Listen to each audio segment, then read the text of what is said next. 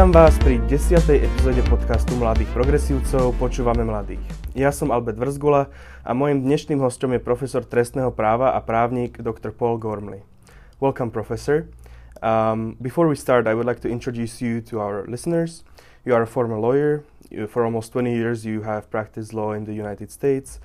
In your work, you focus on representing criminal defendants from poorer social backgrounds, individuals with mental health issues, or people who were convicted sex offenders. Now you are a professor of criminal justice at Lynn University. You also teach on different topics such as criminal law, criminal procedure, mental health, and crime and public policy. Welcome. Thank you very much. It's a pleasure to be here with you. My first question is about the current situation in Ukraine. What was the reaction to the invasion here in the United States? We were shocked because there had been weeks of reporting saying that Russia was massing troops on the border, but there was a standing faith, I think. Uh, I, I certainly held it, and I believe many others did, that somehow the diplomats would find a way to forestall the invasion and ultimately resolve any conflict that Russia felt it had with Ukraine. Is it viewed as another foreign war in a country far away with fun names and weird language? Um, I'm only asking because in the EU and especially its eastern part, uh, the war is described as a civilizational struggle, the issue of my generation. And I agree that that is a reasonable view for people in all parts of Europe to hold. Your proximity to the issue is far greater than ours. You can travel across Europe in much of a day, and you could, in theory, go from an urban cosmopolitan area to an area of war with very little effort. This is not something that the Americans can do. And to some greater or lesser extent, yes, uh, Americans go about their business every day. We think about Ukraine, but we don't consider the existential threat and reality of falling shells and bombs the way Europe seems to think about Russia. I think Europe's view is reasonable, but unfortunately, uh, Americans as a group lack the worldview and introspection to think about this conflict as an existential issue. How would you describe American attitudes toward Ukraine and Russia and maybe their leaders before and after the war started. Both countries and maybe both leaders, both Zelensky and Putin, has been their name has been entangled in some way in a political scandal here in the U.S. Um, have the war affected how they're seen? Most Americans could not and still cannot find Ukraine on an unlabeled map. They lack the awareness outside the U.S because unfortunately that is the nature of American culture. We are, as a group, shallow and not aware of the world around us. It's the reason most Americans only speak one language American English. Now that there's a war on, more people would be able to find Ukraine on a map. Most people still couldn't say where the Russian boundaries are uh, if you showed them a map with the nations unlabeled, they'd be able to figure out that that great big one is Russia, but they could not label almost any of the other nations that border Russia. So the political issue with Trump and his attempt to get information from Ukraine to attack his primary political objective, uh, obstacle, Joseph Biden, was a minor issue in the American worldview because of the American worldview being so limited. It was a big issue here because it led to impeachment hearings for our president, which really became just a political circus. And America's interactions with Russia, in a modest way, changed during the Trump administration and across many years. But for most Americans on a day to day basis, there's very little change other than what we're aware of with the price changes in consumer goods, fuel, and availability. Mm, problem of Russian propaganda, uh, which affects attitudes of, of citizens, is well known in Europe. Countries on the eastern border uh, or in European Union in general have been under fire from the Russian trolls since 2014, um, the Euromaidan and the annexation of Crimea. Uh, is there Russian propaganda in the United States? What is the narrative that is being presented? There is absolutely Russian propaganda in the United States, but I don't think it is either as visible or as transparent as what's happening elsewhere in the world. That people who are willing to consume Russian propaganda in America are less likely to recognize it as an external source trying to influence their points of view. And it doesn't have the serious threat to the stability of society that it does in Eastern Europe. That being said, there are news sources and news commentators who tend to make great use of the materials that are coming out of Russia and they consume it with little critical analysis and consider it to be faith and fact rather than something to be weighed against established, reliable, newsworthy sources. Just uh, to continue this question, who is Tucker Carlson and why did Kremlin release a memo to Russian media uh, saying it is essential to feature Tucker Carlson on Russian TV? Tucker Carlson is a news commentator, and I distinguish that from someone who is a news reporter. He has very specifically disclaimed in litigation that he is not reporting factual news. But that distinction is lost on many of his viewers who are undiscriminating consumers of anything he says. And because he tends to follow and in so doing lead at the same time many of the far right wing zealots, he consumes himself for use on the air a great deal of news and propaganda coming out of Russia as they report their view of Ukraine, uh, the American presidents, both current and recent past, and many other social issues. And because he is an echo chamber for many points of view that align with Russian propaganda, it works great for the Russian broadcasting systems to grab Tucker Carlson's information, put that on Russian TV and radio as representative of the American point of view. And because the Russian people aren't receiving external media other than what is chosen by the Russian powers, it sounds like America agrees with what Russia is doing in Crimea, Ukraine, and elsewhere around the world. So Tucker's importance to Russian media is that of echoing the Russian propaganda, but through American lips, and it makes America look like we're backing Russia. My next question is connected to both these layers of Russian propaganda and those who spread it. In Slovakia, the government passed a law a few days after the war started which uh, gives the power to ban uh, internet sites to the National Security Agency. And it's a temporary law, it's only until, until June, but they already banned four different sites because one of the bloggers or editors which was publishing on these sites was entangled in a spying scandal with the Russian embassy. Do you think that is the correct way to go about doing something like that? like stopping spreading the propaganda, the spread of the propaganda? There is no one who wishes to see opposition speech free. Not Americans, not Russians, no one in the world wants to see their arch enemy free to speak their mind. And that point of view is what informs the American perception that the First Amendment to our Constitution and the freedom of speech are so important. We've had many times in American history and world history where people appeared to be conspirators, spreading conspiracy theories, confabulating and putting together wild tales that in many cases ultimately proved out to be true.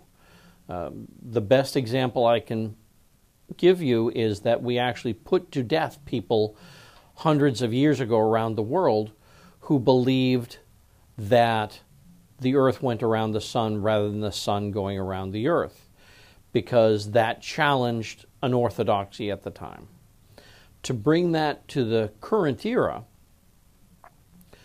there is reason that it is helpful from a historical and cultural point of view in Europe to ban Nazi speech, propaganda from invading nations, and the like. It would not work here in the U.S. because our own experience is that the people who opposed the Vietnam War said that the government was lying to the people, that we didn't have any business being in Vietnam, that the reasons for being there were trumped up, and that thousands of people around the world were going to Vietnam to fight for no good reason. And it ultimately turned out to be largely true. The government was lying. We didn't belong in that war. It wasn't our war. And we perceived this to be the fight against communism when realistically we had denied assistance to Ho Chi Minh during the middle part of the last century when he came to America for assistance against a corrupt Vietnamese regime. Because our political alliances went in a different direction, we did not provide that assistance to Ho Chi Minh, and we backed the wrong side, and we we fought against the people's wishes, and we told lies to our own people. The people that we wanted to muzzle were telling the truth. This is not to say that everybody who should be muzzled is a liar. Not to say even that everybody or anybody necessarily should be muzzled. But here in America, we never faced the threat of Soviet invasion. We never faced the threat of a Nazi invasion. And to ban the emblems, ideas, and speech of foreign invaders has sound political and historical roots for Europe. But it wouldn't work here in the US, and it would be hard to get Americans to agree that we should ban any particular type of speech. That being said, I fear I may have drifted from the question you asked with the thoughts I had, so please feel free to redirect me on that question. Um, maybe just to clarify that when someone is uh, conspiring with spies, obviously that does not uh, fall under freedom of speech. But um, would uh, when does it stop? When do we stop? How or how can we stop people like Tucker Carlson? Or we have this one MP in Slovakia that everybody knows who's uh, spreading lies uh, on a daily basis. Here in the United States, we don't really have a way to stop that type of speech because our rules on free speech are so strong. Uh, one of the, the best examples of someone that we have stopped is Alex Jones, who is a far right wing conspiracy theorist.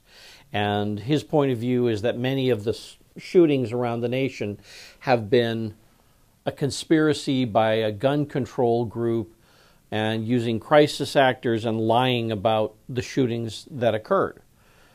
He has been disproven. He has been forced to give a statement that his statements were factually untrue, and he is being sued for millions of dollars.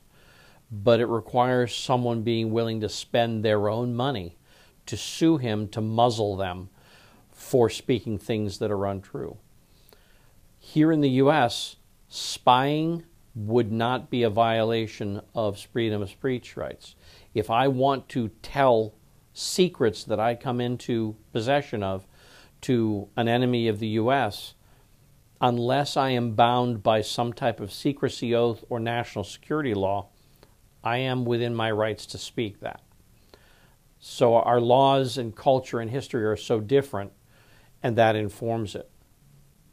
We have a number of decisions made by courts throughout the two and a half centuries our nation has existed that have actually enshrined in First Amendment protection almost all political speech, including lies, including material misstatements about political opponents. Maybe I would just, uh, for example, just to compare in Slovakia, the political speech is protected technically only when speaking on the floor of the House, of the Parliament.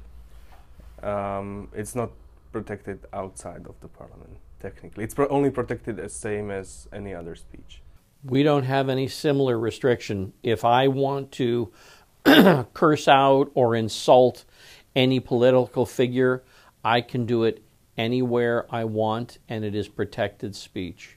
Um, the only way that we can have what is called a prior restraint, stopping from one, someone from speaking, is if there is a specific law applicable to both that person and the subject matter that restrictions on the basis of national security laws. There are rules, for example, I'm a college professor and I'm not allowed to discuss with you the content of another student's grades. But that is a contractual obligation and an obligation under law for the privacy of the student.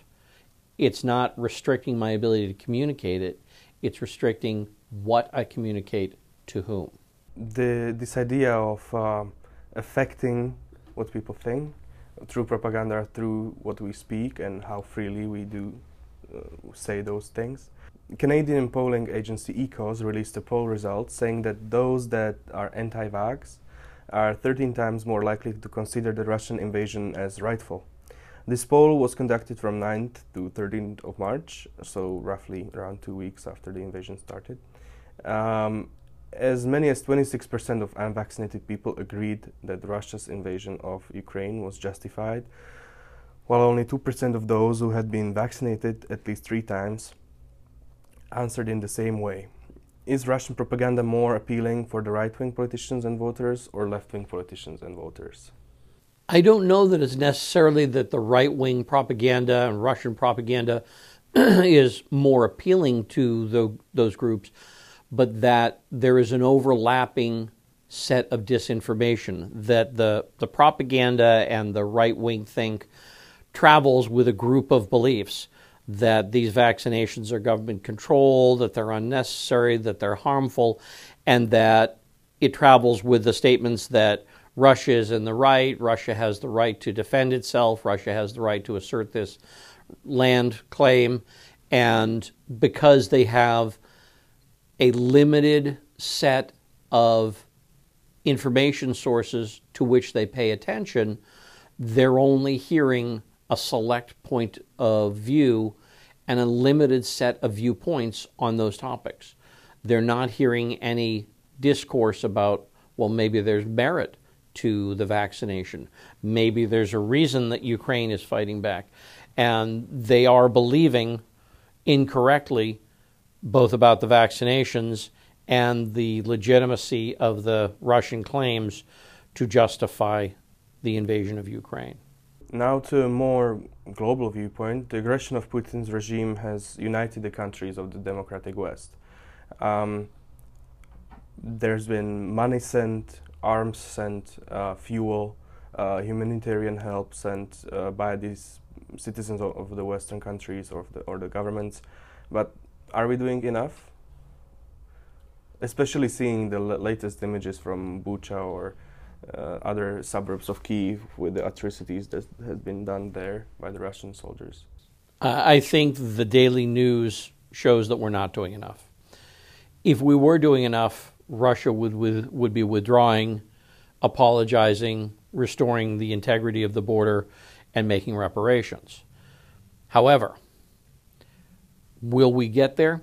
I can't say. Um, my concern is that Russia's view of normative behavior of a nation around the world is so influenced by their romantic notions of the Russian Empire and the Soviet plan for world domination and the, the greatness that they previously had that they crave an era that in many respects, didn't actually ever exist.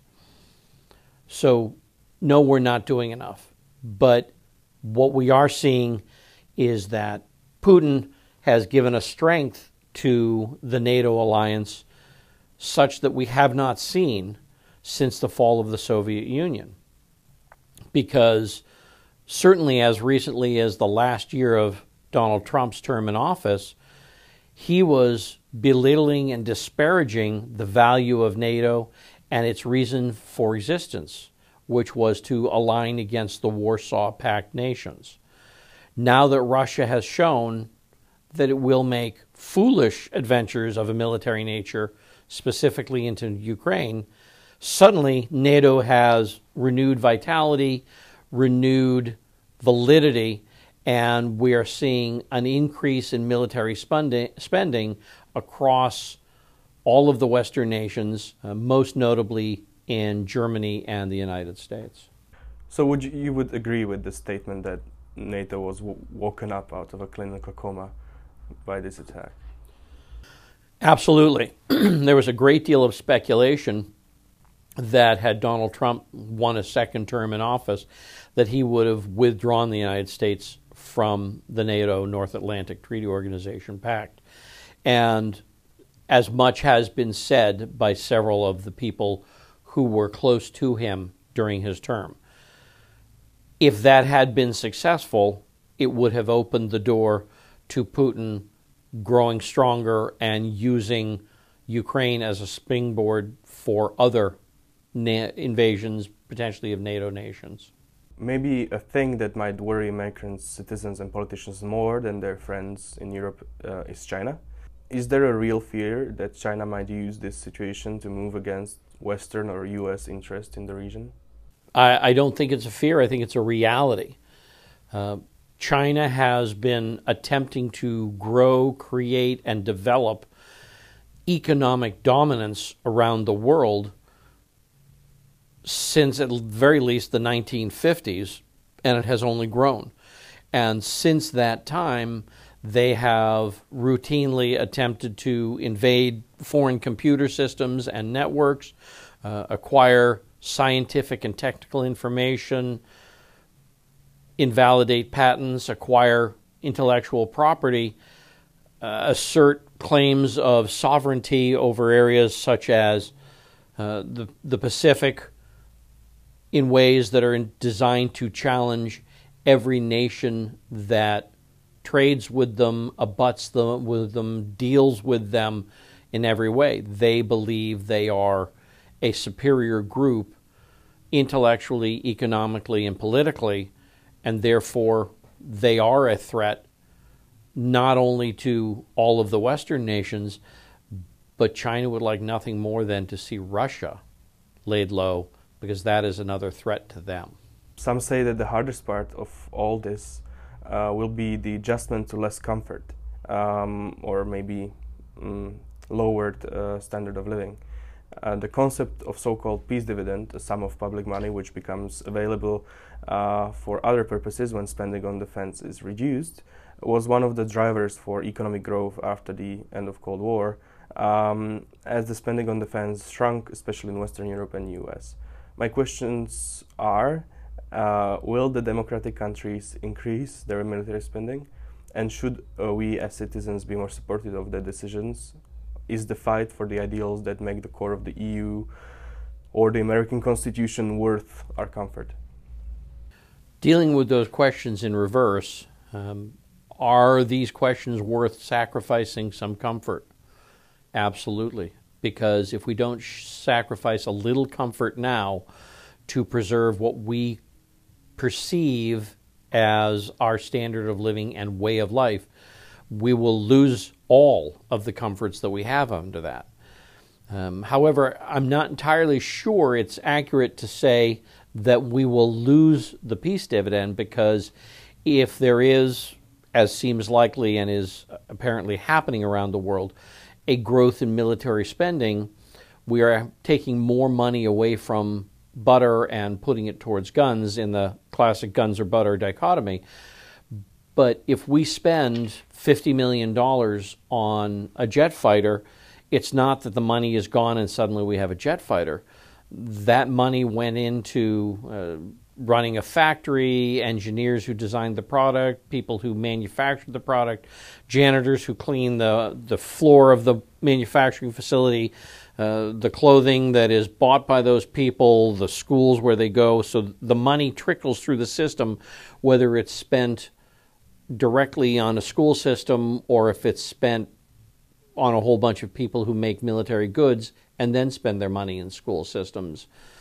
So what we saw in America was the greatest economic boom was pretty consistently the post year post war years after World War II until the 1970s and even early 80s because so much money was being spent on military hardware and military forces there was deficit spending and it put billions of dollars into the economy that might not have otherwise been spent.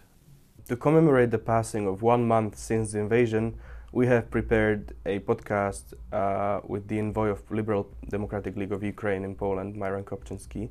This is a liberal youth organization that focused on educating young people, increasing the awareness about the EU and the institutions of EU. Um, now its members, people in their early 20s, are either hiding in shelters, fighting in the army or the territorial defense uh, forces protecting their homes from the invaders. Um, my question is that what is going to be the defining moment of my generation? What will make us, so to speak? We had the silent generation of World War II, or the baby boomers, whose generation was defined through the economic growth and the start of the Cold War. I would say that you are between one and two generations behind me. I was born in 1964, and I can't say with confidence what was the defining moment for my generation. But I would speculate that the defining moment for my generation was 9 11, that it completely changed our view of the world, our view of society, our view of law enforcement, and how our military was used, deployed, and operated. And we're still feeling 21 years later the effects of 9 11 in countless ways throughout society. I think it is far too early to say for your generation around the world if this is going to be the defining moment because it's entirely possible that 60 days from now the war is over. And it would be short sighted to say that a war that lasts three months will be the defining moment for your generation when I think the pandemic that we are just wrapping up, we hope, uh, had a more profound effect on your lives for a longer period of time. We will be dealing with epidemics and pandemics and outbreak infections more likely as we see the climate continue to change. And speaking of climate change, I have myself given up on the hope that we will avoid raising the global temperature by 1.5 centigrade. If I am correct that we have already lost that battle, that is more likely to be your generation defining event than anything that lasts anywhere between 90 days and three years. Yes, and apart from causing uh, extreme um, human tra- tragedy and death, war is also extremely polluting in terms of um, of uh, environment. COVID, as you mentioned, uh, the pandemic, economic downturn, and war all affected the lives of young people around the world. They made them considerably harder. Um, what can young people do to change the current situation, or rather, can they change something? Does voting affect anything anymore? The popular will of the younger generation, their effort to vote, to speak their mind, to change society, is largely the only thing that ever has had an effect. If you look back across the centuries, every major cultural change was fomented by the younger generation. Uh, looking back at the Russian Revolution, it was the youngest group that rose up under the sway of Lenin, Trotsky, and a few others to overthrow a corrupt economic and political regime. If you look at other times throughout Eastern Europe, uh, look at the many uprisings against Soviet power, many of which ultimately changed, for example, Poland and Hungary. Uh, my understanding and knowledge of European history is not as good as it is of American history. But here in America, we saw that the actions of the younger generation in the 1960s and early 1970s brought Nixon out of office, brought an end to the Vietnam War, changed women's and minority rights, expanded voting powers.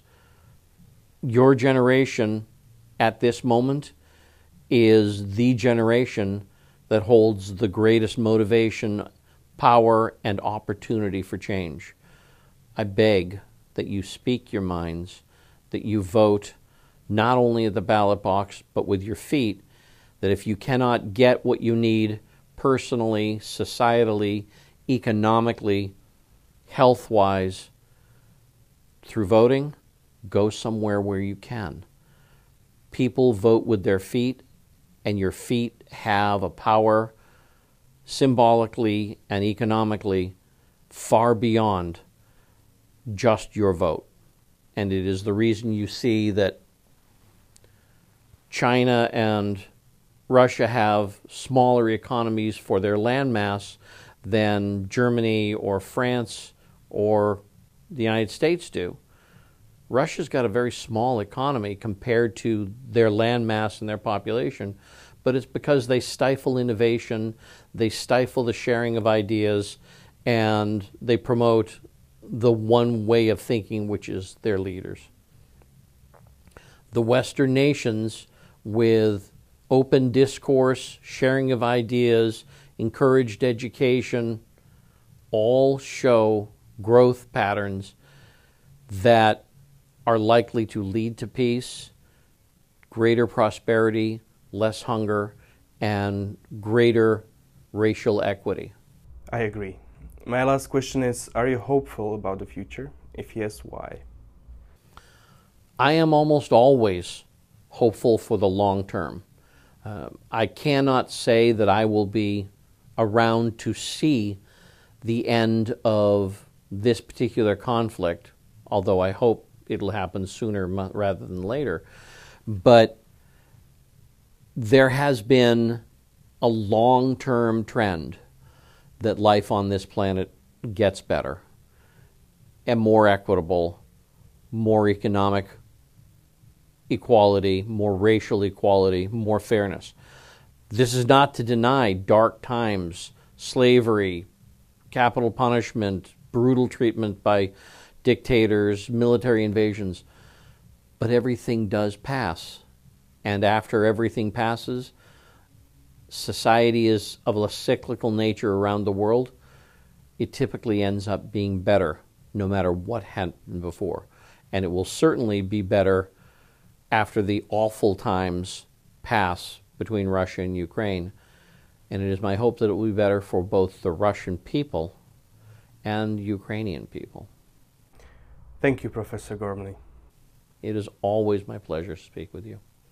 Počúvali ste podcast Mladých progresívcov Počúvame mladých. Ja som Albert Vrzgula a do počutia na budúce.